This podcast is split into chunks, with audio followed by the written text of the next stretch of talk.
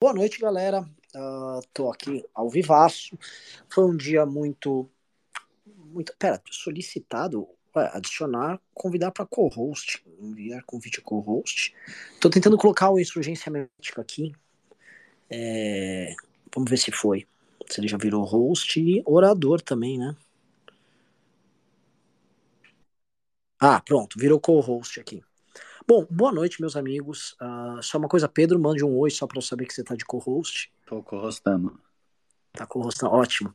Então, boa noite, Pedro, boa noite aqui, nossos amigos. Né? Hoje é um dia um pouco atribulado aqui no, no, no nosso Twitter, porque tivemos algumas brigas divertidíssimas com o Rodrigo Constantino, nossa deliciosa bola de soja lá de Weston, na Flórida. Aliás, o, o, Paulo Figueiredo também mora em Weston, na Flórida. Não sei o que, que, que, que rola. Eu achava que ele era de Boca São João. e ele. e o Figueiredo, ele. ele o Figueiredo e ele moram. Eles não se gostam, né? O Rodrigo Constantino e o Figueiredo se odeiam. Mas assim, os dois são cariocas, os dois saíram, os dois são playboys, né? Os dois saíram aqui do Brasil por motivos diferentes. Né? Aparentemente o Figueiredo saiu meio fugido.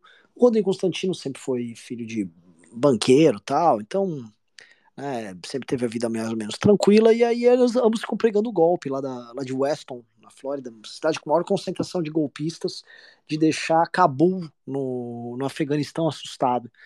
Né? E o lance, assim, né, depois das brigas lá com eles, que foram, assim, eu acho mais engraçado do que qualquer outra coisa, é, eu, o que me motivou a gravar essa, fazer esse space aqui com o Pedro, foi uma pequena postagem que eu fiz falando de cultura woke, falando o seguinte, que precisa ter uma, re, uma regulação séria e dura sobre a publicidade que é financiada ou feita por ONGs e, em especial, uh, grandes empresas que enfiam essa agenda trans, e especialmente também a agenda divisiva é, racial e barra feminismo é, goela abaixo, mas falando de uma forma um pouco mais grave, especialmente sobre essa agenda trans para crianças, é, eu falei que deveria ter uma regulação envolvendo multas.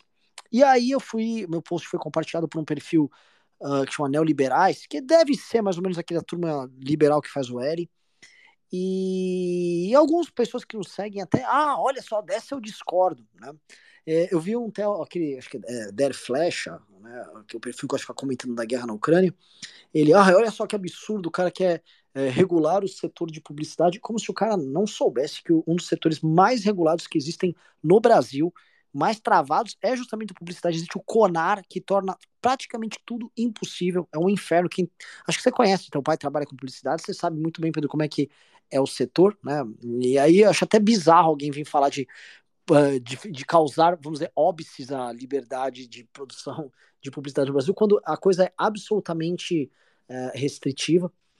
E só que a gente botou o problema na mesa, né? Por coincidência, eu estava ouvindo um podcast do Curtis Yarvin, aí eu ia pegar algumas coisas que foi dita agora por ele numa entrevista que ele deu para uma moça no blog, e a gente trazer aqui os elementos, Pedro. Boa noite aí, vamos trocar uma ideia disso?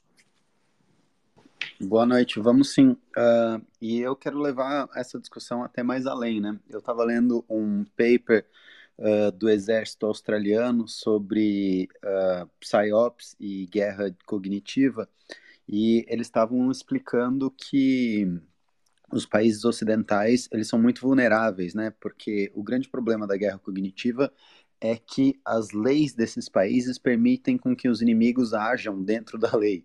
Né? Então, por exemplo, é, eu posso, em tese, ou um agente russo, por exemplo, né? ele poderia vir aqui no Brasil, criar várias contas e começar a operar para desestabilizar a sociedade brasileira, por exemplo, colocando propagandas e colocando conteúdo gay pra, ou transexual para as nossas crianças, e isso está dentro da lei. Né? E uh, já existem evidências de que países estão fazendo isso. Né? Então, quando a gente está falando de propaganda, não é simplesmente um, um problema de uma empresa que está querendo lucrar, né? Ou, ou, ou, querendo fazer marketing, ou por algum motivo uh, operando dentro dos incentivos do capitalismo para essa agenda woke. Não é só isso que está acontecendo. Está acontecendo que existem uh, interesses supranacionais, existem interesses geopolíticos de implementar esse tipo de ponto de vista como forma de guerra cognitiva mesmo, né? E aí o, o Ocidente é fragilizado. E a própria visão de liberdade do Ocidente passa a ser um ponto de vulnerabilidade que países menos liberais, né, ou menos livres, para usar uma terminologia melhor, começam a explorar. Né? É, é um paper muito bacana, eu estou abrindo ele aqui, eu quero depois passar um trecho deles com vocês. Bora. Eu vou jogar aqui o problema que eu levantei aqui, né? Eu dei um exemplo que, uh, já pra gente já, já ir entrando no, no tema. Eu dei um exemplo uh, respondendo essa história aí uh, do bancos e ONGs, em geral de família de banqueiro, influenciando na formação cultural a nossa, né? Importando basicamente uma agenda de fora. E uma das coisas que foi engraçada que eu levantei ali foi o seguinte: é, ninguém comenta, né, ninguém ficou reclamando nessa questão da liberdade de imprensa das restrições que foram colocadas a propagandas de produtos infantis, especialmente brinquedos, que foi cortada, ou não só brinquedos, mas tipo, comida para criança, como era maçã do Turma da Mônica, que anunciava na Globo. É, isso foi, restrit, é, foi, foi restringido por uma ação política de uma ONG, que é o Instituto Alana, é, que é tocada pela Ana Lúcia Vilela, que é uma das sócias do Banco Itaú, que é uma das maiores promotoras da agenda woke no Brasil, de longe, uma bilionária. E a, essas pessoas não comentam isso, falam, ai, olha, mas é a liberdade, né? E assim, é, eles estavam reclamando de mim, que estou falando de uma atuação que é muito distante do interesse de qualquer uh, círculo familiar, que é essa coisa de transformação das crianças em espécie de experimento sexual, uh, se alicerçando numa espécie de tese de que a criança é livre para escolher a sexualidade dela e tal, sendo que essa criança está sendo bombardeada por esse tipo de conteúdo, né? E aí eu vou chegar no que eu estava lendo do Curtis Yarvin, né? Que é muito interessante é, para a gente olhar o nosso estado atual, e aí a gente já vai jogando e vai, vai mesclando, Pedro. O que, que eu, o que ele estava comentando que eu achei tão interessante que eu queria falar com você? Ele olha a situação atual de uma espécie de um conflito quase insolúvel como uma espécie de um conflito entre classes, né? Aquilo que ele chama de aristocracia com o nosso populacho. O populacho cita o populacho americano, né? As classes médias americanas e que tem valores muito diferentes e que na concepção dele é, a própria lógica da democracia é como se fosse uma guerra fria em facções entre classes ou setores, classes não entendidas uh, dentro do modelo marxista, que não é classe simplesmente como uma classe de quem tem mais grana que o outro ou detém meios de produção. Né? Um, um professor universitário, no sentido que ele está colocando, ele pode ser muito mais. É, estar num estamento superior a um dono, por exemplo, de uma pequena indústria, mesmo ganhando 10, 20 vezes menos. Né? É, devido à influência, à posição que ele tem, que ele tem essa tese da, do que ele chama de catedral, que são vamos dizer, as pessoas que estão em espaços de poder é, também culturais, né, universitários, formação da opinião pública. E nesse ponto essa, há um embate entre a aristocracia e a, as classes médias, ou o povo, ou classes mais inferiores, e essa guerra fria que sempre foi sustentada dentro do sistema democrático, são guerras faccionais. Ele faz, eu até comentei no outro space que fiz com você, uma analogia com o que acontecia em Roma, que você tinha guerras faccionais também, né, a mais clássica do Sila contra o Mario. Uh, que Mario? Porém, o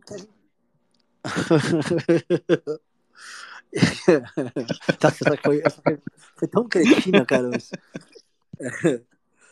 e essas guerras faccionais, elas existem agora nos nossos termos, mas o que a gente está tendo hoje é a tentativa de uma imposição hegemônica de uma das classes sociais, que é dessa aristocracia, e da visão de mundo dela perante todo o resto. Né? Ou seja, hoje, por exemplo, o, o, exemplo que ele dá, uma família do Arkansas, né, ela é obrigada a, a, a, aceitar que dentro de uma guerra faccional, e eles estão vivendo uma guerra entre facções, uma facção aristocrática e outra não aristocrática, eles, o filho dele tem que estudar e receber os valores dados pela, por essa determinada aristocracia. Essa, o filho, o, essa família ela não tem opção entendeu? É como se nas guerras faccionais ali a turma do Mario fosse obrigada a ceder seus filhos para a turma do Sila. E, e, e, isso é um nível de imposição que, na, na perspectiva dele, ela é inconciliável. Né? E as coisas estão se encaminhando para um conflito. Muita gente fala em, um, em problema, até o, o Medvedev, lá, o, número dois lá da Rússia, ele estava falando isso, que os Estados Unidos vai ter problemas de secessão. Eu não vou tão longe, nem tenho a ambição de, de ficar, enfim, fazendo previsões sobre isso, mas a situação lá está muito conflituosa. E onde isso chega na situação do Brasil e dessas ONGs? A gente tem aqui um problema que é maior do que os Estados Unidos, porque é, você tem uma elite que tenta imitar a elite americana o tempo todo, mas você tem uma classe média muito menos preparada para esse embate do que a classe média americana, muito menos organizada, né, muito mais pobre, e uma população pobre, realmente pobre, que é bombardeada pela indústria de massa e a indústria de cultura pop e não tem meios de se defender. A gente tem, por exemplo, a gente vai pegar instrumentos de defesa que eles poderiam ter, partidos conservadores no Brasil, políticos conservadores e mesmo igrejas, vai, igrejas evangélicas e é, é uma piada o trabalho dessas figuras desse campo. Então, o que a gente tem aqui no Brasil é uma situação muito mais complicada, porque essa imposição ela vai acontecer quase sem defesa. Né? É, e mesmo que nos Estados Unidos a gente veja, vamos dizer, um, um conflito dado aí, uh, aqui isso está chegando, e quando a gente olha ao nosso redor, né, a situação é, é, é, até patética. Quando eu vejo esses perfis tipo neoliberais vindo criticar, ou mesmo, porque esses aí são, é uma coisa aspiracional, né? Eles querem fazer parte da aristocracia, eles querem se comportar como instrumentos dessa aristocracia, que é o que restou pro liberalismo aqui no Brasil. Mas uh, eu olho aqui ao redor, eu olho esse enfrentamento que a gente vai ter no governo Lula e eu acho que a situação vai ser arrasadora. Eu não sei como é que você vê isso. Começo aí jogando essa bola essa leitura. É, vamos lá, eu tô com, tô com o paper aberto aqui. Ele chama a efetividade da influência em atividades de guerra da informação, né? Um paper de 2021 do encomendado pelo exército australiano, justamente para lidar com uh, o problema da Rússia, né? Eles estavam com, com o problema da Rússia e da China lá, recebendo muita uh, operação de troll, estava no meio do, da questão do do coronavírus quando eles lançaram esse paper. Uh, o paper, né, com a introdução começa assim, contextualizando a guerra de informação. E aí eu vou traduzir aqui só o, só o primeiro parágrafo dessa dessa contextualização. Imagine um mundo onde o ódio vence, onde os regimes autoritários e os terroristas controlam a narrativa, uh, onde ninguém mais sabe o que é verdade e o que é falso. Uh, infelizmente, essas circunstâncias estão, já estão acontecendo uh, pelo mundo afora. Uh, todo indivíduo conectado na internet está inconscientemente envolvido em uma guerra de informação global. As democracias ocidentais estão perdendo essa guerra. Elas estão sendo uh, out-communicated, né? estão perdendo a, a, capacidade de comunicação pelos adversários no ciberespaço. Né? É, eu acho que isso que você colocou da questão do, dos partidos brasileiros, né? É, existe um problema aqui que a nossa direita ela não é verdadeiramente nacionalista, né? Por mais que ela se pretenda esteticamente patriota, ela não vê essa cultura americana como um problema de afronta aos nossos valores, diferente do que uh, algumas uh, correntes da direita europeia já veem, né? Uh, e a direita americana ela vê isso até certo ponto, né? Mas eu acho que, que o ponto aqui desse liberalismo que a gente tem que entender que esse liberalismo é não só uma ideia de prosperidade econômica, né? Ele é uma arma ideológica de colonização e, e subserviência, né? Tem, tem aquela crítica da esquerda que é, é a crítica econômica do liberalismo, né? Que falava que Uh, o, o, liberalismo tem até o, o, aquele economista sul-coreano o Rajun Chong que é, que é, o nome dele que ele fala uh, chama chutando a escada o livro dele né que ele diz que nenhum país ficou rico sendo liberal e que o liberalismo foi uma propaganda ideológica criada por países ricos para impedir o crescimento de países pobres. Um, eu, eu não sei se eu, eu concordo 100% com isso né eu acho que um, em alguns setores, uma menos intervenção estatal, principalmente na questão brasileira, né, ou em países que são culturalmente mais corruptos, uh, você tem problemas. Mas eu também acho que para entidades supranacionais, né, eh, sejam essas entidades empresas, sejam essas entidades órgãos governamentais internacionais, o liberalismo é muito interessante, né? É, é muito interessante você uh, usar o liberalismo para derreter uh, qualquer espécie de nacionalismo que possa funcionar como barreira ideológica aquilo que você está propondo, né? Qualquer tipo de uh, virtude própria que você está propondo e quando você cria uma cultura global, uniforme e homogênea, fica muito mais fácil você trafegar dentro dela, você vender o que você quiser dentro dela, você dominar uh, aquelas aquelas pessoas, né? E isso é, tem que ser entendido como uma arma, tá? Essa, essa ideologia tem que ser, como toda ideologia, né? Ela tem que ser entendida como, uh, como é que eu posso dizer assim, um,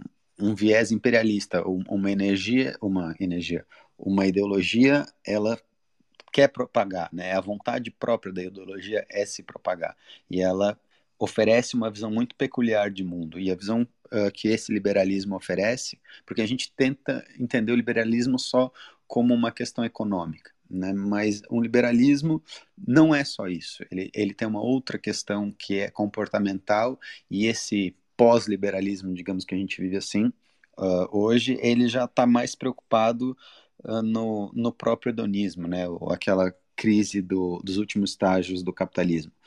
E se há isso, né, se há uma busca pelo prazer, se uh, o capitalismo consegue crescer e, como eu posso dizer assim, florescer e enriquecer a, as partes mais uh, monopolistas, né, e as partes que estão mais avançadas nesse jogo e as partes que geram moeda uh, sem contraparte. Então faz sentido você subverter toda a cultura através dessa perspectiva, né?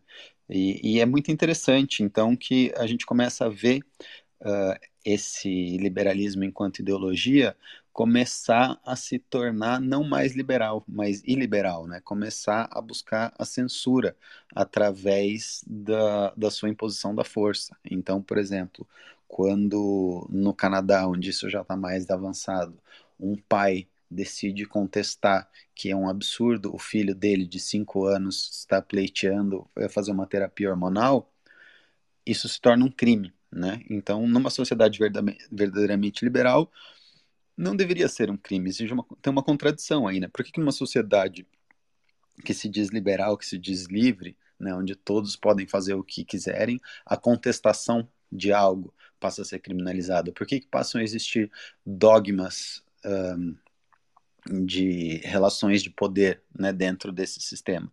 Por que, que uh, só é racismo se for de uma etnia para outra e não universalmente, porque se existe uma perspectiva liberal, né, dentro de uma perspectiva liberal, em tese, todos deveriam ser iguais, né? Todos deveriam ter, gozar dos mesmos direitos e gozar dos mesmos privilégios, mas não é isso que acaba acontecendo.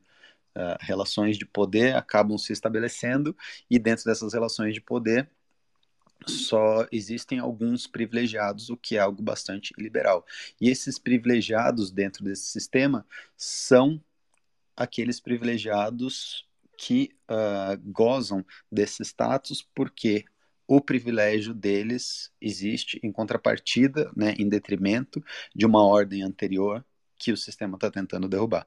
Acho que o, o Kurtz acaba indo um pouco nessa linha, não acaba, Renan? Sim, sim, é, eu, eu ia agregar, ainda pegar o primeiro exemplo da, do, você deu o exemplo do, daquele pai no Canadá, eu dei o exemplo daquela propaganda do Deutsche Welle, que a gente nem comentou, assim, nem divulgou em redes, mas eu recebi, um, um mandaram um vídeo da Deutsche Welle de um cara doidão, uma propaganda da TV alemã, é, sobre a noite de Berlim, eles fazem vários vídeos sobre a noite de Berlim, e é um Reels, né, um Reels no Instagram, e aí o, o cara tá lá explicando da noite que assim, olha, a noite nossa aqui em Berlim ela é muito diversa, né? E portanto para você não criar, sabe, gatilhos para deixar certos tipos de pessoas se sentindo mal dentro da balada, então nós temos agora os, os seguranças da balada que vão impedir você eventualmente de entrar. Então se você for impedido de entrar na balada porque eventualmente o segurança achou que você pode, sua presença pode constranger é, uma pessoa vamos dizer, parte dessa diversidade, né, que ele cita ali, é, não se sinta mal. Entenda isso como parte do processo, do tipo, olha só, nós estamos restringindo seu acesso a certos lugares, né? E, não, e se acostume que em Berlim é assim, porque nós estamos protegendo ó, certas minorias que vão uh, sair agora na noite. Então não reclame de segurança, não reclame que você está sendo, você está sendo criada uma cultura em espaços privados de discriminação, né? Uma discriminação em prol da tolerância de diversos a diversidade, a diversos tipos que são considerados, vamos dizer assim, uh, figuras assim protegidas, vamos dizer assim. Né? E, isso, você fala, caracoles, isso aí é um programa de TV, o cara fala isso na cara dura, ele está meio que educando as pessoas que frequentam Berlim a entender que elas terão esse tipo de restrição, e tá tudo bem por lá. Né? E a gente acaba não olhando. É... E o que acontece? Esses exemplos, essa imposição cultural, ela sempre vem de cima para baixo. Ela é necessariamente uma imposição aristocrática e ela é... ela vem da academia, ela e é necessariamente ela vem da, da academia, obviamente, porque da academia você consegue derivar para de partidos políticos até é, figuras na cultura pop, cultura de massa que tornam esse, esse pensamento massificado. Então é sempre uma coisa top-down, né? É, só que o, o, os meios que, vamos dizer assim, é, essas forças políticas desse tipo de aristocracia dispõem são muito grandes hoje. Né? Eu, eu vejo a situação dos Estados Unidos até mais com, é, complicada que a nossa, porque isso se infiltrou inclusive nas Forças Armadas lá. Né? Isso é um tema que eles vêm discutindo bastante por lá. Mas uh, aqui, né, a gente ainda não começou a ver a, o jogo político ou o faccionalismo político real dado dessa maneira. Né? É, o PT está se adaptando a isso, o PT ainda que houvesse um facto o petismo contra o antipetismo, o PT não tinha se adaptado a ser o representante formal desse tipo de posição, eu acho que o governo Lula está se encaminhando para isso. Uh, e as forças uh, que ele tem para se contrapor a ele são muito fracas. Né? A, a, direita aqui é profundamente desorganizada, não há um pensamento construído para fazer esse tipo de embate, coisa que nos Estados Unidos tem, mas ainda uh, de uma maneira pop tosca. Vai? As pessoas estão muito mais confiando em em shorts e TikToks do Andrew Tate e do Jordan Peterson do que num trabalho mais, mais sério, né? Foda, e... né? Esse Andrew, esse Andrew Tate é um, é um, problema, né? Esse cara, é. ele, ele promove uh, valores que são valores uh, que esse liberalismo também promove em alguma medida, né? Essa questão de prosperidade a, a, a todo custo, assim, ele tá lá vendendo um, um chibolé, não sei se você viu o curso dele de Saindo da Matrix, não, Tem, não. Ele, ele joga uns jargões lá, tipo, ah, você precisa sair da Matrix, você precisa quebrar os paradigmas, não sei o quê, e mas ao mesmo tempo ele tá vendendo curso de como ficar rico, né? Então... todos fazem isso, né? Você precisa vender um curso de como ficar rico, senão também não, não vai. É igual aquele menino, tem um menino polaco lá, de, acho que de Santa Catarina, que, que ah, fiquei milionário aos 16 anos e tal. Ah, e... Pois, pois, é, né? E sendo, sendo um pouco marxista na, na minha análise aqui, né? Um, um sistema financeiro que é criado em cima de nada precisa se sustentar em cima de uma ideologia que também seja igualmente perversa, né? E, e é isso que a gente acaba vendo com, com esse liberalismo mequetrefe.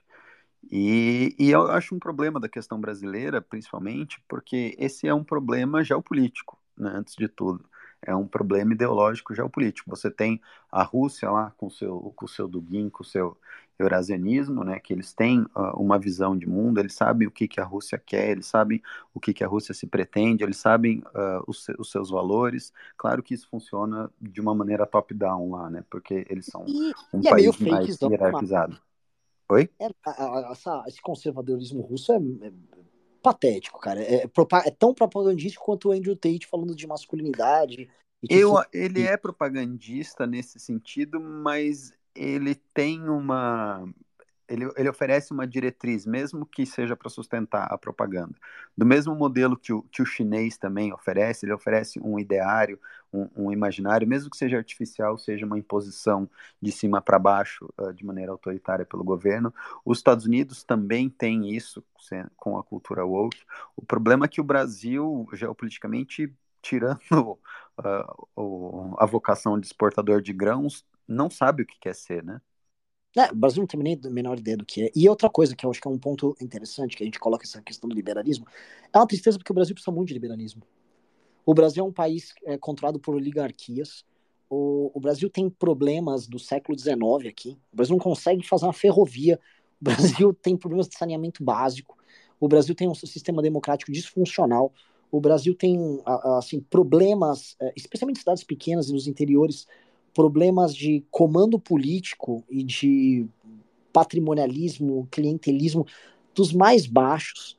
E assim, o, o, o básico do básico do básico do liberalismo, especialmente político e econômico, tinha que rolar aqui. O problema é que, na mesma ânsia, assim, esse é um problema geral dos liberais brasileiros, na ânsia de querer fazer parte da aristocracia, porque a perspectiva liberal, como ela nunca é popular, ela precisa se atrelar ao, ou a um projeto popular ou ao projeto das elites. Né? Então você pega o, o, liberalismo brasileiro, ele é Paulo Guedes com Bolsonaro de um lado, e do outro lado ele está tentando fazer o L com Lula e tomando uma desprezada, né? É... Tá com a Helena Landau, né? é, é. Então, assim, o liberalismo brasileiro, ele. Só que, assim, o liberalismo, o Brasil precisa de liberalismo nesse ponto. Então, a gente. É, a, gente tá, a, gente tá, a gente tem. O Brasil é um país muito estranho, é muito disfuncional, porque ele tem fases muito distintas de desenvolvimento, ele é regionalmente muito diferente.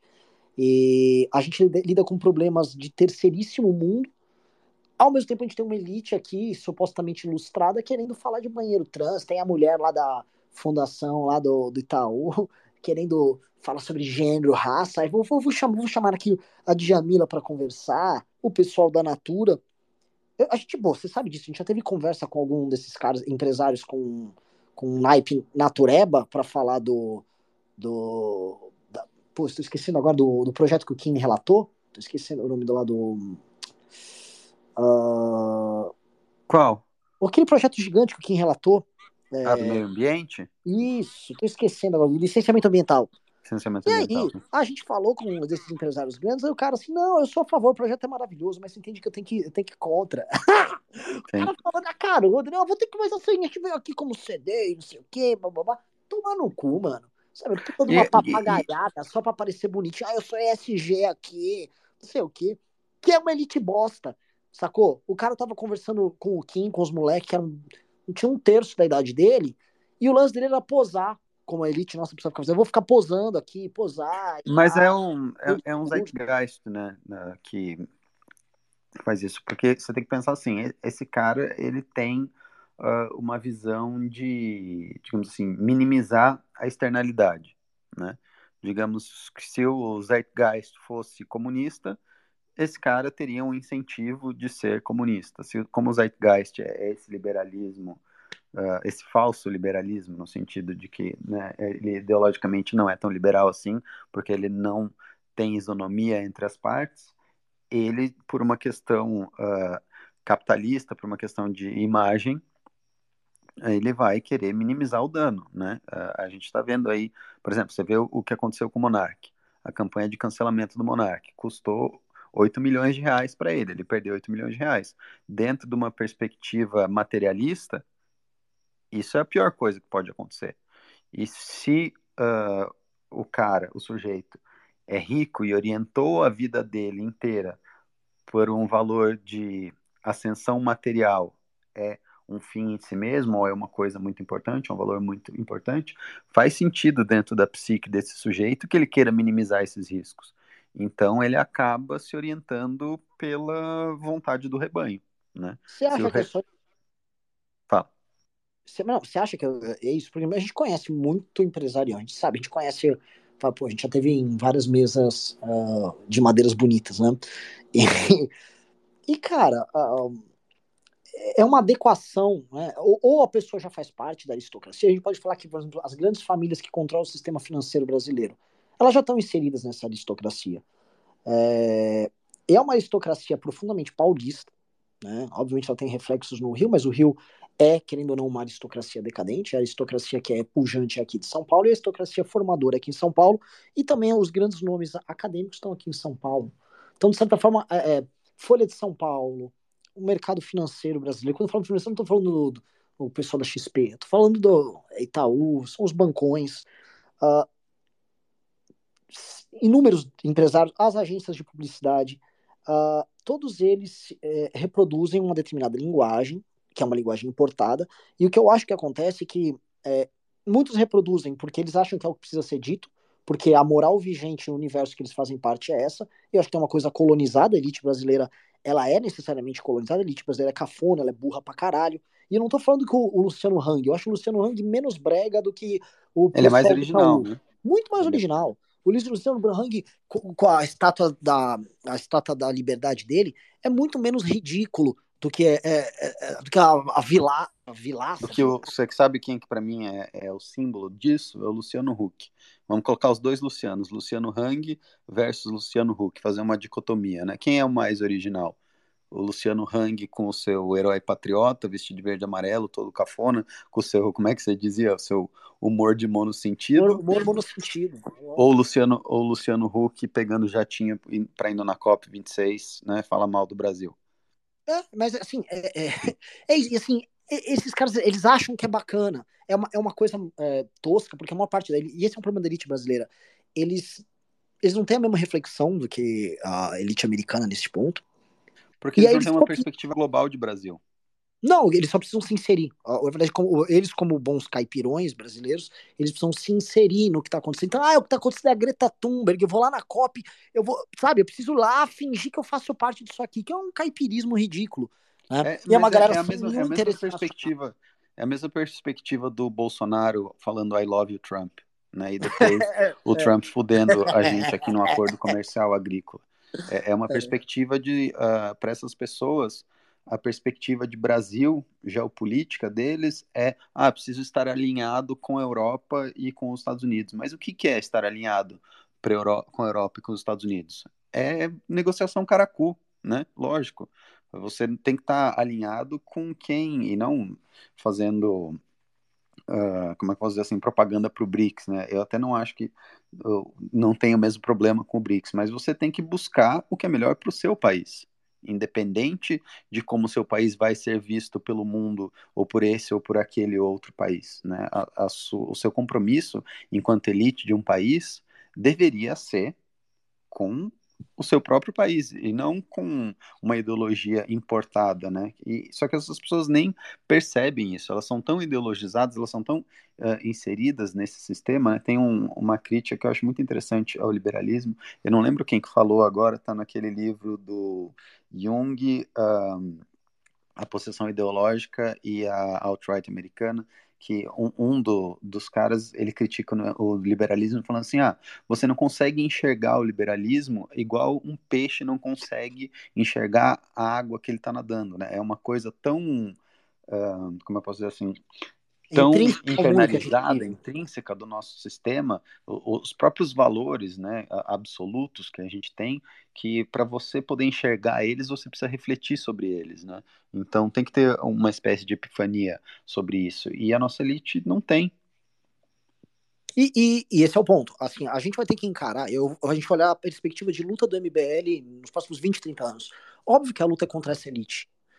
O problema só que, diferenciando isso de um caso como nos Estados Unidos, é que nós também temos problemas do tipo, não tem esgoto nos lugares, que são problemas de um país de terceiro mundo, e de certa maneira, é, essa elite que a gente está enfrentando, ela também quer encarar esses problemas, só que ela quer encarar esses problemas mediante a perspectiva delas, que é profundamente divisiva e que vai nos trazer uma nova sorte de problemas. E autoritária, e é, né? Ela, profundamente ela. Ela quer, ela quer encarar esses problemas de uma perspectiva onde ela tira a livre iniciativa do sujeito que está lá na base da pirâmide. Né, que é aquele discurso que a gente já viu lá no Fórum Econômico Mundial, que fala assim, olha, você só vai poder comer meio bife por semana. Eu vi é isso assim aí. estão resolvendo os problemas. Assim, eu tava achando, sério mesmo, que era tipo pira de maluco, sabe como chama aquele cara do. Não é, you're gonna eat the bugs and be happy. Exatamente. é assim, não, é, é, viva de aluguel, né? vive aluguel, não tem propriedade e come insetos. Sabe essa costela eu... que você acabou de fazer aí? Vai ser uma casquinha de besouro daqui daí. É. você, aliás, você viu quem tá promovendo isso agora? É o cara que é o Homem de Ferro lá, o Robert Downey Jr. Ah, tá... como, como é que ele chama? É o Iron Deficiency Man?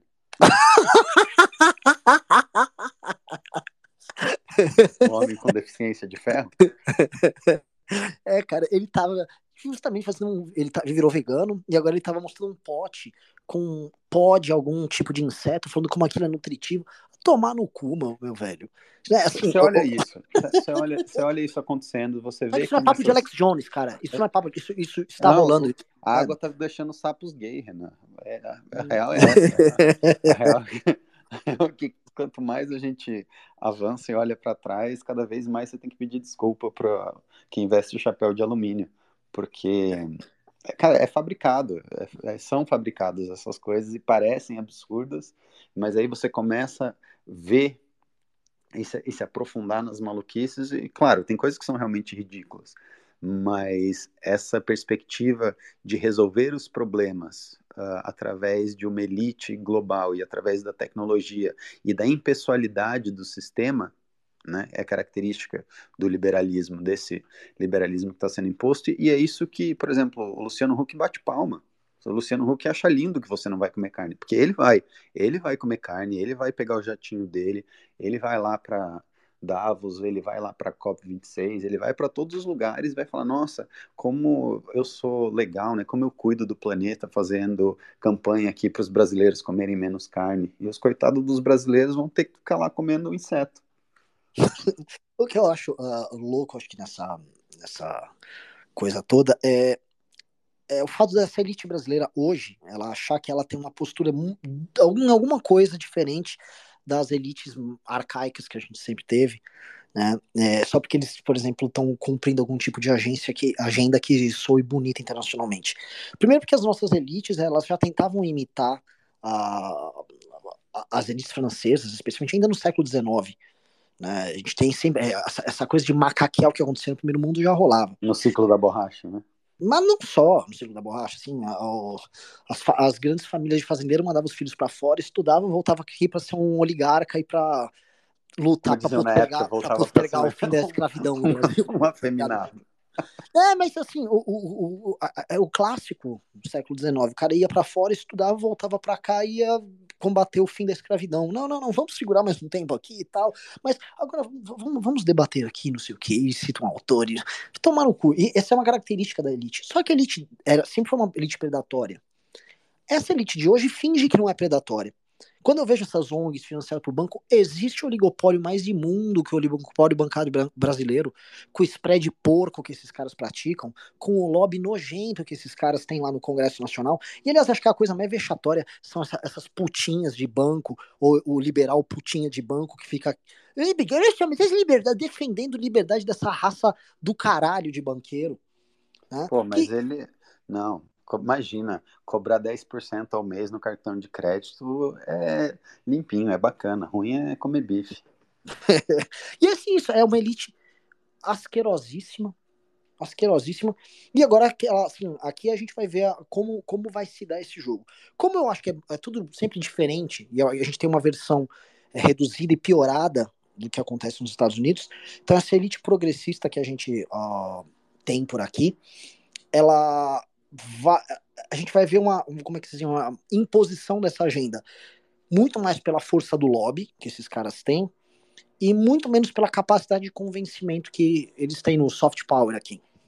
É, é, eu, eu, não... eu, discordo, sabia? Eu acho que as duas coisas andam juntas. Eu acho que não sempre andam.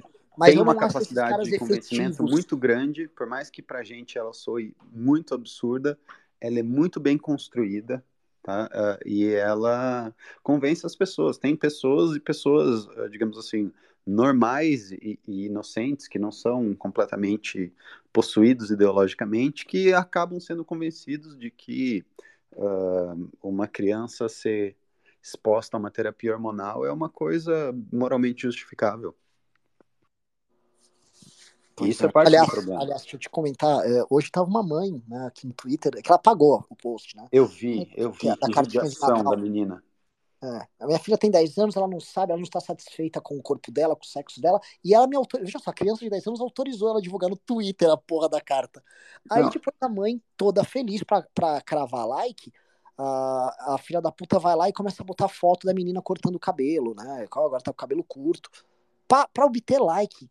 Porque, assim, tem, a, a... tem, vários problemas aí, né? Mas é uma, uma sociedade que se baseia pela opinião da Greta Thunberg, né? É, é uma sociedade que, assim, se, se idealmente a gente está delegando para uma pré-adolescente, né, um problema geopolítico que disse muito sério, então é legítimo que essa mãe seja comandada pela identidade da filha sexual, né, de 10 anos, o que é um completo absurdo. E que ela exponha a menina por conta disso e que isso faça com que o, digamos assim, o papel de heroísmo que ela exerce na sociedade seja validado. Né? É. E, e, essa é a parte bizarra. É, a, gente, a gente sempre fala, eu vi muitas análises agora uh, sobre o bolsonarismo vindas da esquerda, né? Muitas muito toscas ainda. É, mas sobre o papel do dissonância cognitiva, da bolha cognitiva que a galera entra. Né? E eu tenho algumas leituras específicas, até gravei um vídeo falando disso, sobre como isso funciona, como nem todo mundo é vítima, né? É, parece que assim, existe uma massa de pessoas que são vítimas de uma lavagem cerebral e elas ficam andando babando como se fossem uns tontos. E não que não exista uma parcela que seja isso, mas existe uma parcela que nesse jogo, na estrutura hierárquica da coisa, tenha ganhos de poder, repercussão validando um determinado discurso ou um determinado culto. Né? A famosa lá, tia do Zap, Patriotas Araçatuba, ela não é uma vítima. Essa mulher ela tem um, um é, dentro de determinada estrutura de poder, ela tem a relevância dela, ela se considera uma liderança válida ali, é, a ponto de chegar, sair da senhora, vamos dizer, da vovó dos patriotas da chegar numa Carla Zambelli, que é uma deputada federal, é, e existe esse tipo de estrutura e, e as recompensas oferecidas para isso se dão também na esquerda. O caso dessa mãe que corre para o Twitter para fazer demonstração pública de virtude e oferecer a filha como troféu no sacrifício, igual faziam em Cartago, que ficavam jogando as crianças lá na boca do Baal, né? é, é, é, a mesma coisa. Né? A pessoa está se validando, está criando um, um, uma fanbase, né? Não é, ela, essa mulher não é só vítima, né? É, ela também é um agente, né? E isso torna tudo mais complexo, que viram, vamos dizer, redes de disseminação de determinados conteúdos, mas essas estruturas, eu acho que é, o que está acontecendo no Brasil é assim, essas estruturas estão se montando, né? Essas duas grandes facções que a gente vê acontecendo nos Estados Unidos e na Europa, elas estão se dando, elas estão se construindo no Brasil.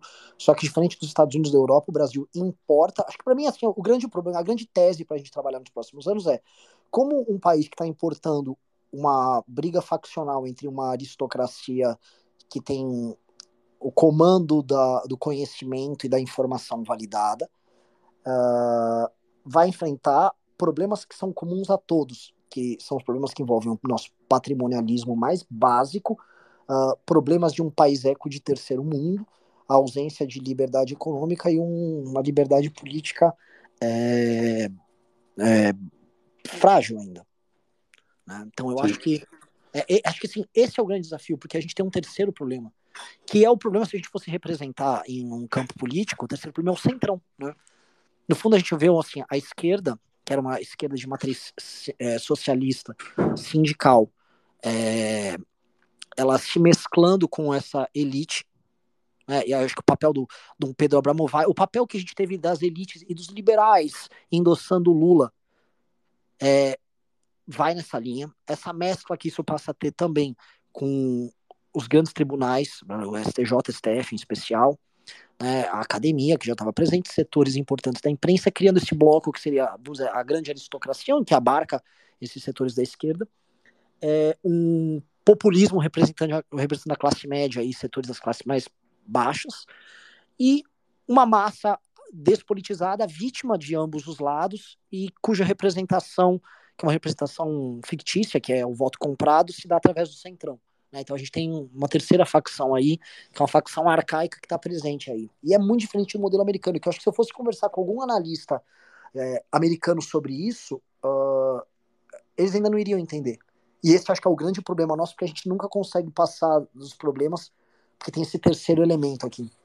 Mas esse terceiro elemento é uma facção venal, né? Eu acho que ele vai a reboque de quem está uh, puxando o, o Zeitgeist, né? Eu, eu acho que a, a alternativa para esse problema, a gente só vai conseguir de fato resolver isso a partir da perspectiva de uma criação de uma ideologia própria que tenha uma vocação geopolítica para o Brasil. Enquanto a gente não tiver uh, uma uma posição mesmo, que é o que a Índia está fazendo em alguma medida, né?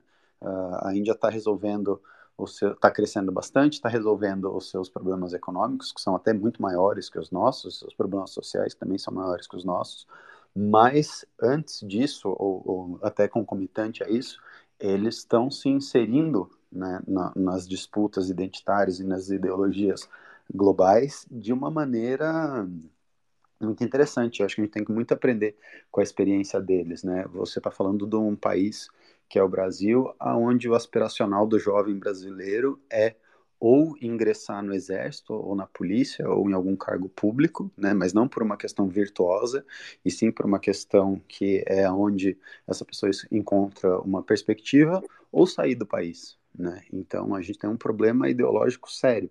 E sem esse problema ideológico, sem essa esse arcabouço de valores, né, sem essa autoestima ideológica, sem uma ideologia que faça, uh, coloque tudo isso em contexto, a gente sempre vai ser escravo de quem tiver uma ideologia externa, né? Uh, a gente vai ser vítima nesse sentido, né? Igual um, a tiazinha que você falou do, do Zap. Paradoxalmente, a gente até pode abraçar alguma coisa aqui ou ali que nos dê um, um poder marginal, mas a gente sempre vai estar a reboque do criador da ideologia, né, que vai fazer uma ideologia para que a, no, os nossos valores se alinhem com os interesses deles. Sim, nossa, o, o problema, ó, assim, a gente está a reboque do bloco ocidental, né, e a gente é vítima, a gente está no quintal do bloco ocidental, das democracias ocidentais, e a gente tenta, novamente, imitar o que, essa, o que acontece lá, importar o que há de pior, e não resolve nossos problemas, cara. É uma, é uma solução. Sim, porque, porque tem um problema. Você vê esse, o discurso conservador é, ah, vamos salvar a cultura ocidental, né?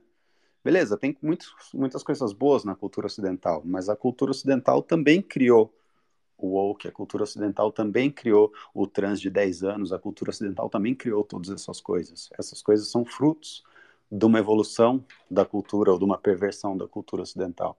Né? Uh, eu acho é, que. Esse gente... culto bocó da direita sobre o Ocidente realmente. É, isso precisa ser revisto, cara. É um culto muito bocó. Não, Ocidente isso, Ocidente aquilo. O problema é o que tem aí à disposição, além do, do Ocidente, né, cara? Que também é. Sim, é, mas, mas, de novo, qual, qualquer ideologia que a gente abrace que não seja nossa, particularmente nossa, vai colocar a gente a reboque dos interesses geopolíticos de quem criou aquela ideologia. Sim. Tô, tô, totalmente de acordo. O Curtis Yarvin, né, ele é um monarquista, né? Ele acha que a, a solução para os Estados Unidos, no final, é, é, a solução que Roma encontrou. É, foi acabar com essa briga faccional. Lá não foi uma guerra fria, virou uma guerra aberta entre as facções. E você unificar tudo na figura ali do imperador, né, e que gerou uma estabilidade interna e gerou também estabilidade externa por um, por um período grande, porque a República Romana estava em um colapso. O Curtis Yarvin vai na linha de que é, a América precisa de um CEO, né? alguém que unifique isso, porque ele não acha que nem republicanos vão conseguir impor o conjunto de valores deles para os democratas, nem o contrário vai acontecer. Né? E ele não acha possível que você vai ter uma imposição da plebe com relação aos patrícios ou dos patrícios com relação à plebe. Entendeu? Você vai ter uma guerra instável que está no momento de uh, acirramento. E ela está se acirrando, e ela está pegando fogo. As redes sociais são um instrumento que é, fez com que isso esquentasse mais ainda. E aí, jogando para cá, né, é, a gente está vendo isso se acirrar, a gente está vendo isso se acelerar. Uh, esse, esse, bando de livro bosta que surge falando ah, é a crise da democracia, e a crise da democracia é sempre um populista de direita que aparece, e não a própria subversão da democracia e dos instrumentos que deveriam representar as pessoas de verdade, mas representam a elite, que acontece pelas elites dessas democracias, né? E aí é, a gente não encara o problema, mas o que a gente vê, por exemplo, aqui é para metade da população está naturalizado o discurso do golpe de Estado. Claro. A crise da tá democracia. Tá absolutamente naturalizado. É. Sim, a crise da democracia, no fim, é a crise do liberalismo, né? É a crise da água que o peixe não vê é a crise da superburocratização, é a crise do, da alienação do, do, sujeito, que ele não se sente mais como parte da vida pública, ele se sente vilipendiado por todos os agentes públicos, por todos os agentes de informação. Não à toa as pessoas não confiam mais nos políticos, não confiam mais na imprensa, não confiam mais nas indústrias. Uh, e, e, isso acontece por, por um motivo, né? Porque uh, você tem uh, a técnica suplantando a vontade do homem, né, nesse sentido, e aí você começa a ver esses absurdos empurrados goela abaixo, de cima para baixo, e o cara se sente completamente impotente. Nesse sentimento de impotência, ele vai buscar uma liderança populista, porque essa liderança populista se apresenta para ele como um, um messias, né, para usar aqui o, o jargão, se apresenta como um messias que vai fazer com que ele consiga ter alguma perspectiva de mudança. A gente sabe que é, é, muito difícil fazer isso, né? Que não, não é fácil. E não sei se você leu a, a thread que eu soltei hoje, que eu acho que tem uma questão muito interessante nessa ideologia Red Pill, né, que eu, pelo menos, entendo essa ideologia Red Pill como o primeiro fenômeno espontâneo ideológico que foi uh, criado de maneira dialética para uh, se contrapor ao feminismo, né? nesse sentido, lendo o feminismo como um elemento dessa cultura woke, ele é um pouco anterior, mas é, essa ideologia ela surge de maneira espontânea, porque é um problema que a gente tem aqui. A nossa academia ela é muito deficitária. Então, talvez uma ideologia espontânea possa ser uma alternativa, mas tem um problema nessa ideologia Red Pill, que é ela não oferece uma perspectiva de ganho de poder político e meios de ação para o Miqueinha, né? O coitado do Miqueinha, ele apenas pode não mais participar da sociedade, né? Não mais ficar com mulheres, não mais ah, pegar sol e ser um migtal, né? Ser um independente. Quando, na verdade, uh, essa ideologia própria que tem que ser criada, tanto para o Miqueinha quanto para os brasileiros, tem que ser uma ideologia que necessariamente busque galgar meios de ação e poder político, e poder cultural e poder institucional. Cara, assim, isso valeria a gente fazer uma, uma, um space só disso, sobre o Miqueinha, sobre Red Pill. O pessoal de um podcast Red Pill já me chamou pra eu ir, né? Só que eu realmente não sei, não sei o que eu vou falar ali, sabe? Eu não. Eu, não, eu entendo alguns pontos análise dele, mas eu, eu também não quero soar grosseiro, mas me parece ali uma coisa quase infantil de pessoas que não são aceitas. E, e realmente, boa parte da molecada ali. Mas o feminismo não é isso também? É. E olha como o feminismo é mainstream. Os dois, você lê a thread, você vai ver depois. Existem vários paralelos, por exemplo. O, o feminismo tem o patriarcado estrutural. O Red Pill tem o, a sociedade ginocêntrica. o, o, o, o Miqueinha tem o Shed, que ele é esteticamente e, e biologicamente superior. A feminista tem a mulher padrão. São, Sim, verdade. São o, completamente o... espelhadas. E uma é Sim. é levada a séria e outra é tida como babaquice.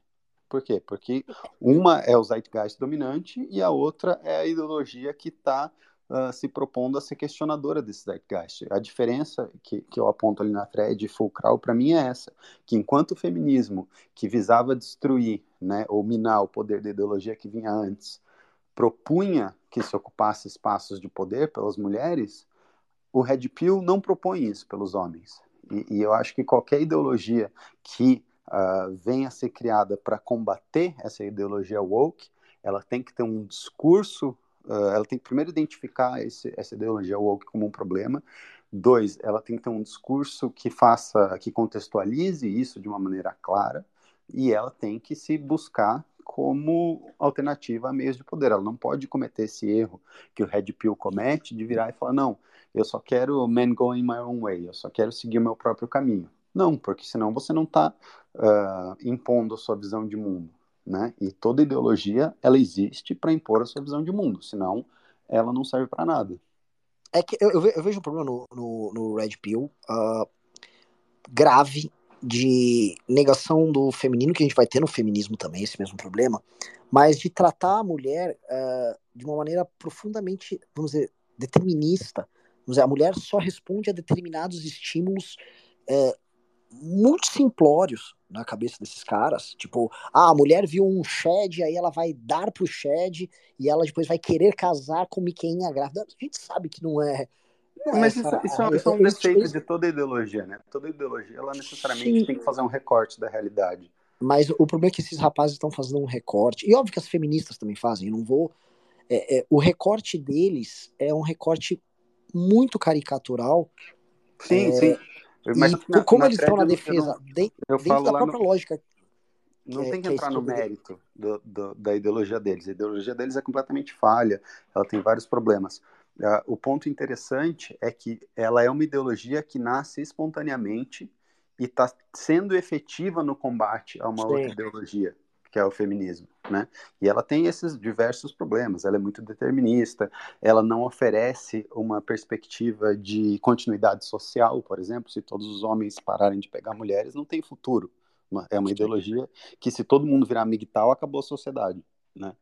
Então... É que, é que assim, o problema que, que eles levantam, que eu vi isso aí, da hiperga a hipergamia mesclada com a ideia de que, uh, vamos dizer, as mulheres elas tomam decisões livres e o casamento deixou de ser um, uma norma social. Né? Hoje, realmente, sim, as pessoas não casam mais, as pessoas... Uh, eu, eu tô aqui, eu tô falando que eu sou um cara solteiro. É, e nesse aspecto, que os caras reclamam é que os homens que teriam um baixo status social, eles não teriam acesso às mulheres, porque a maior parte das mulheres vão querer sair com homens de alto status social, e aí é, você tem aquelas estatísticas do Tinder que demonstram isso, um 80-20, né?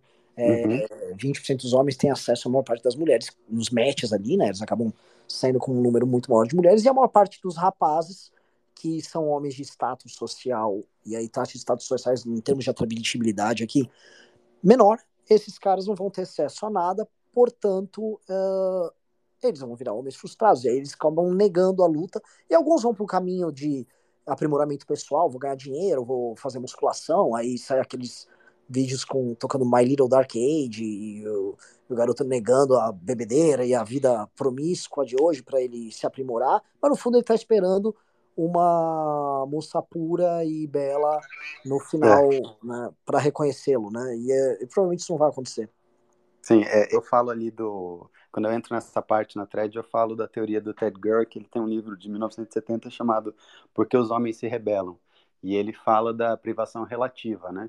Que ele diz que os homens se rebelam não quando eles estão vivendo em uma sociedade injusta, mas quando eles percebem, por conta de uma ideologia, que o que eles têm é injusto em relação a alguma outra coisa, né? Então, por exemplo, uh, eu dou até o exemplo da, dos filmes, né? Na cultura pop é muito normal você ter filmes tipo A Vingança dos Nerds ou aquele, como é que chama?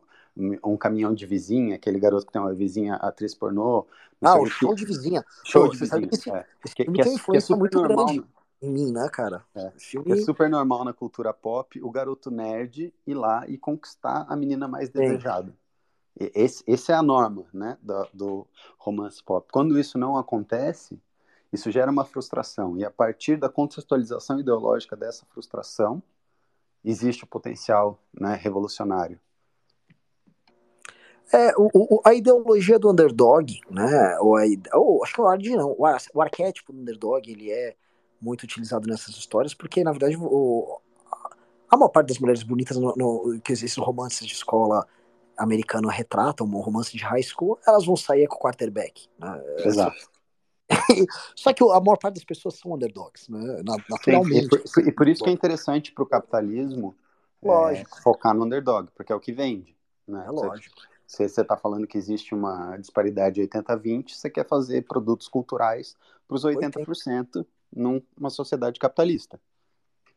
Sim, sim. E aí eu, o, e as pessoas se iludem nisso. Eu acho que tem, tem um. Assim, a resposta, o Red Bull é uma resposta agressiva e feroz ao feminismo. E é uma dessas brigas culturais vem sendo a resposta mais efetiva, talvez. É, se a gente for falar no campo racial, como é que tá? Tá uma loucura, né? Não, não vejo muita solução. E na parte, nessa parte de sexo, gênero, essa maluquice, especialmente envolvendo crianças, eu acho que é um, é um caminho de solução. Mas nessa questão do feminismo, elas estão encontrando gente tão louca e tão disposta aí a, a cruzar determinados limites que acho que nem elas estavam imaginando. Né? E é uma coisa muito numerosa, cara. Você lida, você, você conhece a molecada assim, né? É, é, eu não tinha ideia que era um fenômeno tão grande. Sim, não, é, é cada vez mais mainstream, é só ver, tipo assim, a minha sogra sabe o que é um Giga Chad, sabe?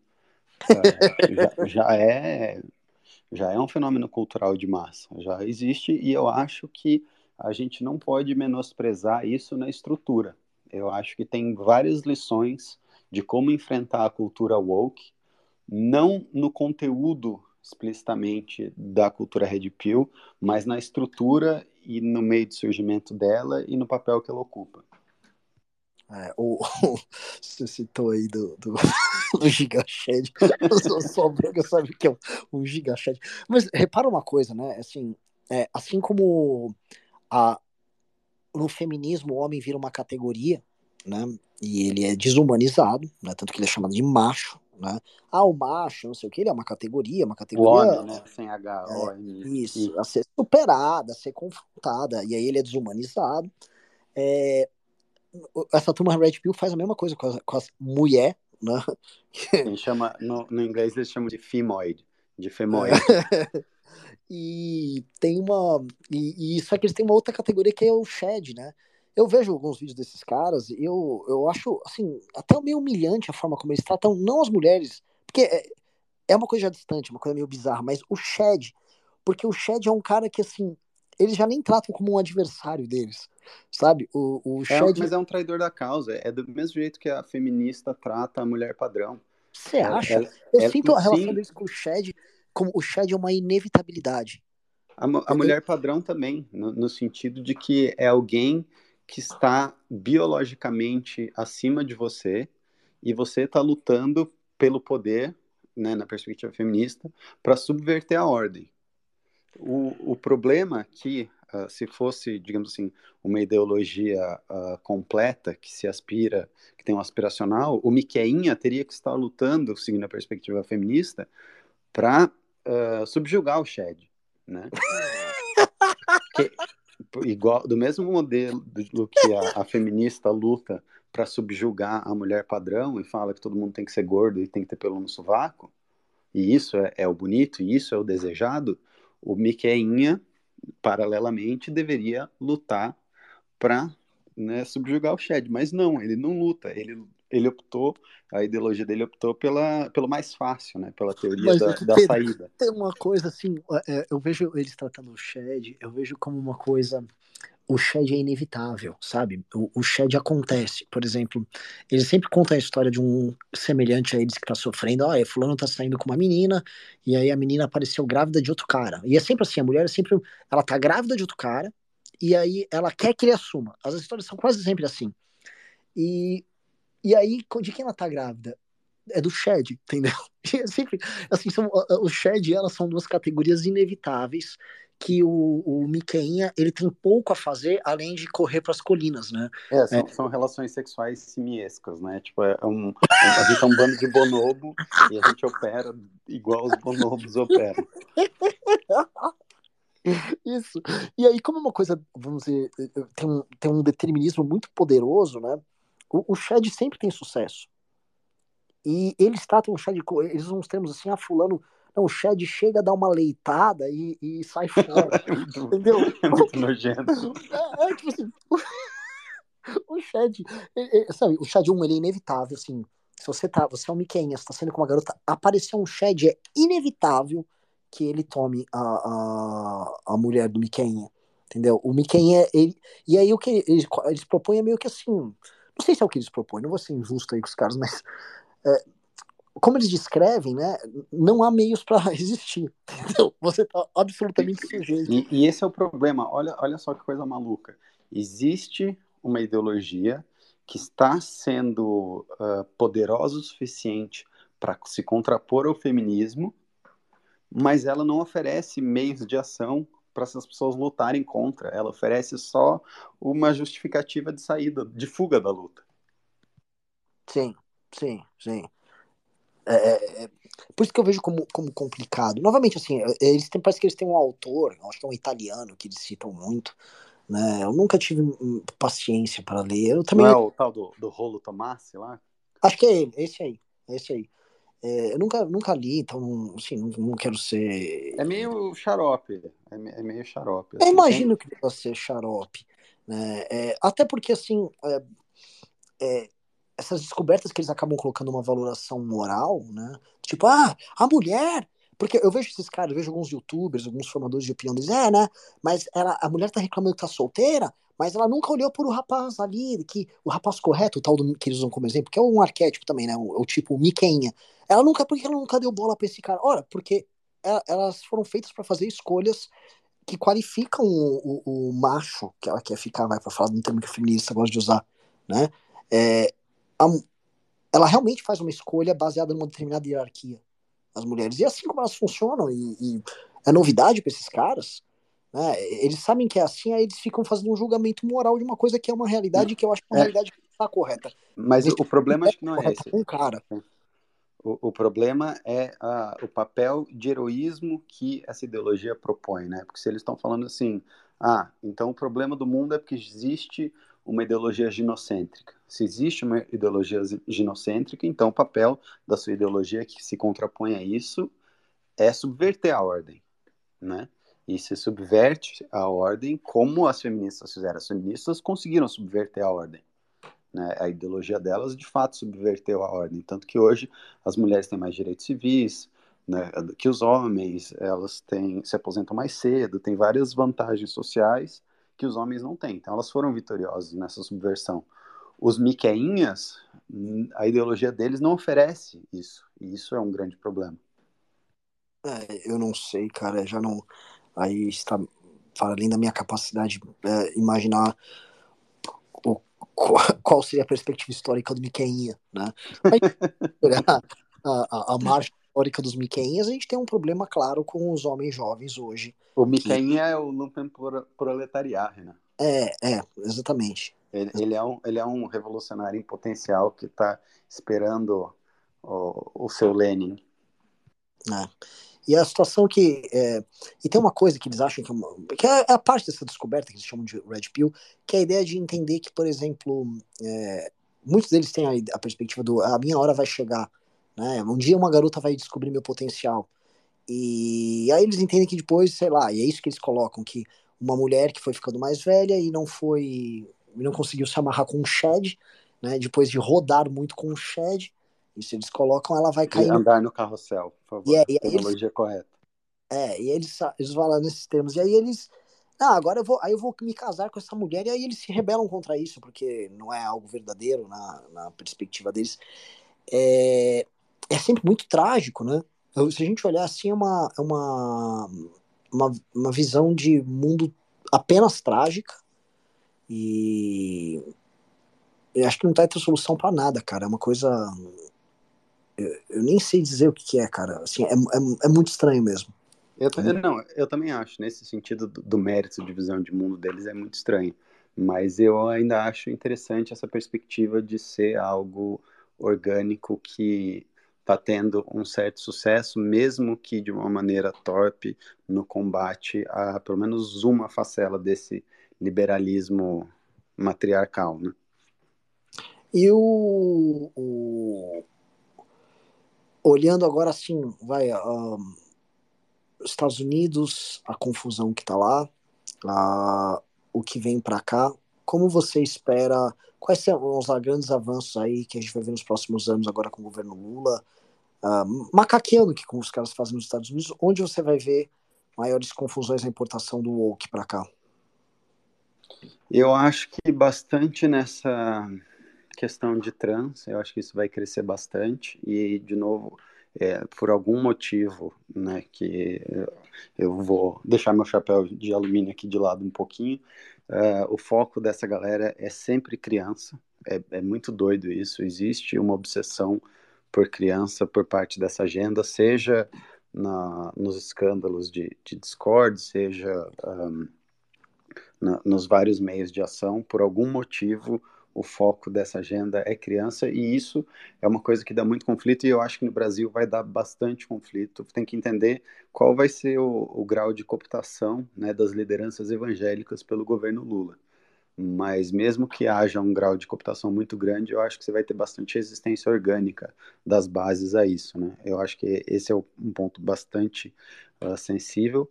A questão racial no Brasil, Uh, eu acho que vai ter também, mas eu não acho que ela vai chegar a ser instrumentalizada como foi nos Estados Unidos uh, com BLM, né? Por mais que a gente tenha bastante uh, violência policial aqui, igual eles têm lá, eu não acho que a gente ainda esteja tão racialmente, o nosso conflito racial esteja tão assim já importado a ponto de você ter uma convulsão tão grande. Posso estar errado, né? mas eu vejo isso que isso precisa se acelerar mais um pouco ainda para chegar num ponto como dos Estados Unidos. Eu acho que para mim esses dois são os dois maiores focos de conflito. A questão ambiental vai ter, mas eu acho que ela vai ser mais uh, institucional. Talvez você veja alguma coisa uh, ensaiada como foi lá com a Holanda, mas eu acho que como a balança comercial brasileira depende tanto de dólar vindo do agro, a gente não pode se dar o luxo de ser tão subserviente assim à agenda do Fórum Econômico Mundial como a Holanda foi nesse sentido. É, esse é um bom Isso que envolve agro é, é, é, muito sensível, cara. Eu tô, eu tô bom. A gente conhece um pouquinho dessa turma. Os contatos que eu tenho um, estão, vamos dizer, com sentimentos mistos, né? Sobre. Você conhece também, né? Sim. Eu acho que nessa questão do agro, o que pode acontecer, que eu acho mais provável que isso de não que não vá ter vontade ideológica de se abraçar essa agenda, tá? De reduzir a emissão de carbono através da redução do consumo de carne, das fazendas, não sei o que, não que não exista essa vontade, né? Mas eu acho que uh, isso fica mais difícil de se executar no Brasil. O que eu acho que é possível de acontecer é o Lula fazer como o Fernandes fez na Argentina, né? Você virar e colocar um imposto sobre exportação na carne, para você tentar segurar o preço da carne e oferecer carne no mercado interno. E aí você gera um incentivo perverso que o cara simplesmente vende a vaca que ele tem e não compra outra, né? Porque uh, a comida da, do gado é dolarizada e a carne não é. E aí você gera essa escassez de carne. Tanto que se olhar os índices de consumo de carne na Argentina, uh, há muito tempo eles não comem tão pouca carne, né?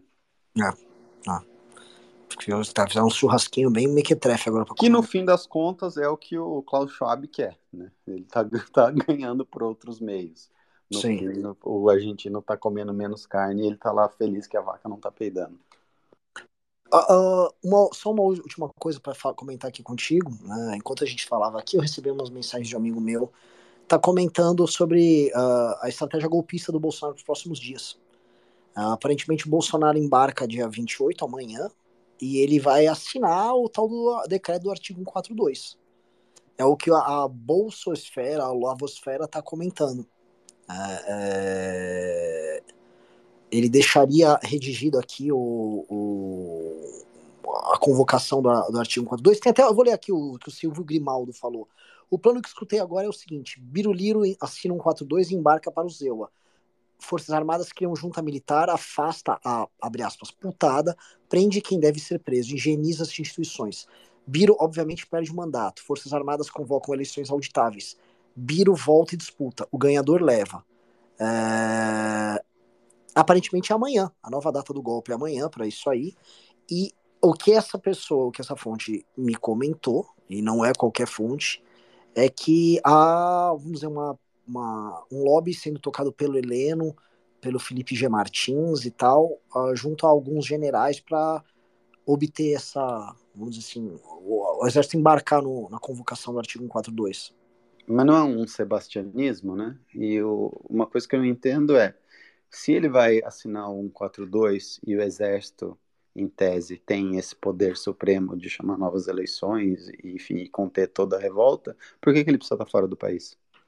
nem só isso. Por que, que o exército faria tudo isso para recolocar o Bolsonaro lá, né?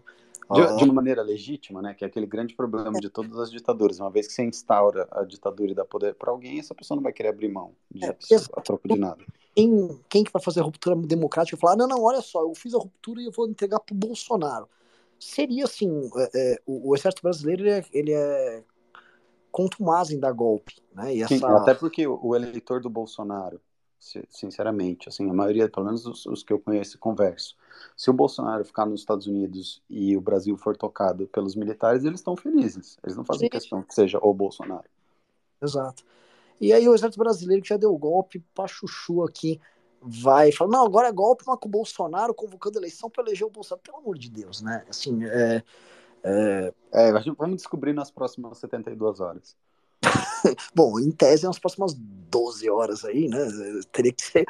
Se ele vai embarcar amanhã, eu acho que ele tem que, tem que deixar esse decreto assinado amanhã cedo. Eu e... acho que ele vai na Disney, né? eu acho que ele vai comer muita pipoca, vai tomar a cerveja manteigada do Harry Potter no Epcot Center, não sei se é no Epcot Center, que tem o parque tá. do Harry Potter. Eu acho que ele vai curtir a vida. Tá, é que assim, ó, ele tá deixando a Michelle no Brasil, ele tá indo sozinho. Né? Ah, é... Osmar Terra. Olha, mais do que o Osmar Terra, tem uma história de um político do PP ali também, né? Mas enfim, não vamos ficar falando da, da vida Bolsonaro pessoal. é Miqueinha, eu posso provar. É, é, Bolsonaro é o nosso Miqueinha aqui do rolê.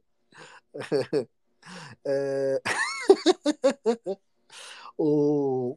Então, assim, esse zoom, zoom, zoom tá rolando, tá? Outra coisa, parece que teve um editorial da Jovem Pan também indo para essa linha, tá? Então tem um zoom, zoom, zoom estranho. E quem me comentou não é qualquer um, tá? Quem me mandou isso, eu até vou te mandar no WhatsApp, porque. Enfim, uh, Pedro, o, que, que assim, a, a, gente tá falando desde 2019 que o Bolsonaro tava tentando um, um golpe, né? A gente vê que ele, uma parte do tempo, ele é um frouxo. Mas, né, um, como acordão nenhum foi celebrado, e acho que isso é uma das novidades que a gente tem aí, é o fato de, nessa disputa Lira, STF, com orçamento secreto, com Lula, nada ter sido pactuado ainda, tá todo mundo um pouco à deriva. Uh, o Bolsonaro que tá com as mãos completamente abanando, né? Não tem o Ciro Nogueira e o Lira negociando por ele, como ele estava imaginando. Não tem acordo fechado com ninguém. Pode ser, não, não, não dá para cravar nada, mas ele vai ter problemas jurídicos depois. Né? A gente até fez, tá saindo no Clube MBL agora o, pô, os crimes eleitorais que ele cometeu, de duas uma, ou você inviabiliza é, mandatos de prefeitos em anos eleitorais, porque vai virar um vale tudo se eles inocentarem o Bolsonaro, ou o Bolsonaro vai ficar com, sem direitos políticos, porque ele vai ser condenado. E aí, assim, a situação dele, eu estou falando só aqui em âmbito eleitoral, a situação dele é muito, muito complicada. Então, às vezes ele é um cara sem, com muito pouco a perder. É, continuo achando que ele é um covarde, continuo achando que é uma provável que não tem nada disso, mas para alguns olavistas que estavam céticos, ao caso do Grimaldo, ele estava um pouco cético com relação às coisas, para ele estar tá cravando isso, né? É, porque pode ser que tenha alguma coisa mesmo. Vamos ver, né? Vamos esperar para ver. Mas eu ainda acho, não sei, esse, esse exército não, não parece estar com muita cara de que quer dar golpe, não. Posso estar errado, mas pelo menos né, por em 64, eu acho que por muito menos os caras já tinham agido. É, é. Bom, então vamos que vamos, já 1h18. Olha, tô surpreso com a audiência, estamos com 187 pessoas aqui. Pensei, pô, a gente chavou uma meia-noite aqui. Negócio... É, a gente tem que fazer uma constância, né? Tem que combinar um, um dia aí, sei lá, e fazer um horário, dia, com uma constância maior. A gente tem que fazer aqui chamar uns gringos, cara. Tô querendo muito chamar aquele cara da, do a, a Austral Flight Simulation e o, o próprio Curtis Yarvin, ver se a gente consegue um papo com ele. Tem um, é, a gente pode não necessariamente concordar com as soluções ali, mas tem algum, em termos de, de leitura do cenário, é, é bem legal, cara. Bem legal. Sim, acho importante, tem que ouvir, sim. Ah. Até porque o seguinte, a direita brasileira pós-Bolsonaro, nessa virada do ano, ela basicamente acabou. Ela virou a direita que estava passando pano para terrorista agora nos últimos dias. É também que um, um, líder, qualquer ideologia política que ofereça um líder carismático, quando esse líder carismático é visto como fraco, sucumbe, né? Não tem como Sim. se sustentar. Então, a tua aposta, você acha que tem um 4-2 amanhã ou só tem cerveja amanteigada uh, do Harry Potter lá na, é, é, é, na Universal? Qual é o parque? eu não lembro, eu acho que não lembro se é Universal. Assim, uh, se eu tivesse... Eu acho que é Universal, que tinha montanha-russa da, da, dos dragões e tal. Acho que é lá, acho. Eu... É. Se, eu tivesse, se eu tivesse que apostar, eu apostaria no mais provável, que é Bolsonaro indo pra Disney e curtindo Mickey Mouse. Hum, olha, eu, eu também aposto que ele vai curtir o Mickey Mouse, que ele vai ir no hotel do Trump, acho que o Trump não vai estar tá lá, aí só que ele vai ver se é uma estátua do Trump, ele vai ficar, ô, oh, vou tirar uma foto aqui, ô, oh, Trump, gosto de você, porra, bom demais. Mas eu acho que ele vai ficar lá mais acurando a ressaca do que embarcar nessa aventura doida. Não, ele pode até embarcar, eu não duvido que ele vá lá e vá assinar o, o decreto, mas entre, eu acho que entre ele assinar o decreto, se ele realmente fizer isso e acontecer algo, né, Óbvio que, tipo assim, ah, ele só assina se já estiver tudo alinhado, mas aparentemente o, o Heleno estava enganando ele, né? Não sei se você viu essa matéria. O, o Heleno, tá, o Bolsonaro, acho que é a matéria do Metrópolis, que diz que o Bolsonaro estava decepcionado, porque do mesmo jeito que os patriotas estavam falando, ah, espera mais 72 horas, que vai dar certo, espera mais um pouquinho, vamos lá, nananã, fica no, na frente do quartel. O Heleno estava fazendo a mesma coisa com o Bolsonaro e o Bolsonaro estava caindo, né? Era o Heleno mesmo? Ou é, o... tá, tá. Eu, acho, eu acho que era o Heleno, sim. Deixa eu ver não, aqui. Ah, não, era o Braga Neto. Acho que era o Braga era Neto. Braga Neto. Era o Braga Neto, é verdade. É verdade. Que a, que a matéria é que o Bolsonaro estava decepcionado, né? Ele mesmo caiu no golpe do, do, é. das 72 horas. O próprio presidente da República, sabe? É muito ridículo. É, eu vi, eu vi isso do Braga Neto, cara. É... Ai, cara, assim, o Bolsonaro é muito patético, mas, pô, seria mais algumas emoções aí na, na virada do ano. É, não sei, né, cara, assim... É, é Brasil, tudo pode acontecer, né? Se for, se for pra gente é, olhar aí o outro lado, né, o, as declarações, as postagens, as tuitadas de figuras importantes das Forças Armadas, mesmo gente que tá, que tá afastada em posição de comando, como é o caso do Mourão, elas vão totalmente numa linha golpista. Né? Uh, Mourão, Paulo Chagas, o próprio Vilas Boas tem um flerte pesado não com golpismo, mas vamos dizer assim, com ideias da turma golpista. E estão muito assanhados em rede social. Né? É, eles estão gostando da fama, estão gostando da galera acampada, estão gostando da galera marchando. Né? É, às vezes é mais fácil eles tomarem isso para eles do que deixarem isso com o Bolsonaro. Mas, de fato, não, eu não tenho essas informações de bastidor aí, não. Uh, e, bom, vamos saber. Então é isso. Obrigado para todo mundo que participou. Manda aí o recado, Pedro. Sigam a Insurgência é memística, né? Memística, é. Eu tenho um, a memística ela é superior à memética porque a memética pressupõe só técnica, né? A memística pressupõe uma dimensão metafísica na arte. Caralho, caralho, caralho, não me liguei nisso não. Muito bom, muito bom. Então é isso. Valeu, Aí, obrigado. galerinha, quem não comprou o Clube MBL ainda, comprem o Clube MBL. Acho que o Renan posta um link aí para vocês no Twitter dele que é maior. Comprem porque os relatórios são muito bom. Se você achou a conversa aqui bacana, se achou a conversa profunda, é daí para cima, é muito, muito bom, vocês precisam comprar. Sim, e qualquer coisa comprem também uh, casca de besouro, uma proteína barata e disponível para todos vocês. É, não, comprem carne enquanto ainda dá para comprar, né? Deixa para comprar o besouro depois, quando não der mais para comprar bife. E resta. Falou, galera, valeu. Até Falou, mais. boa noite.